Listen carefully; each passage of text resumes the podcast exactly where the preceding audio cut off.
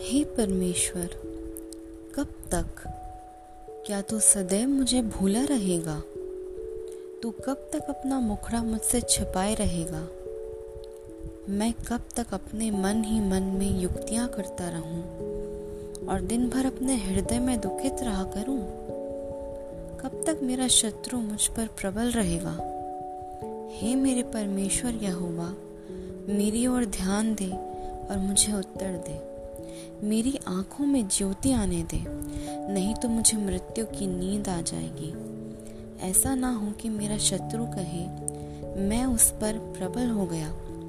और ऐसा ना हो कि जब मैं डगमगाने लगूं तो मेरे शत्रु मगन हों। परंतु मैंने तो तेरी करुणा पर भरोसा रखा है।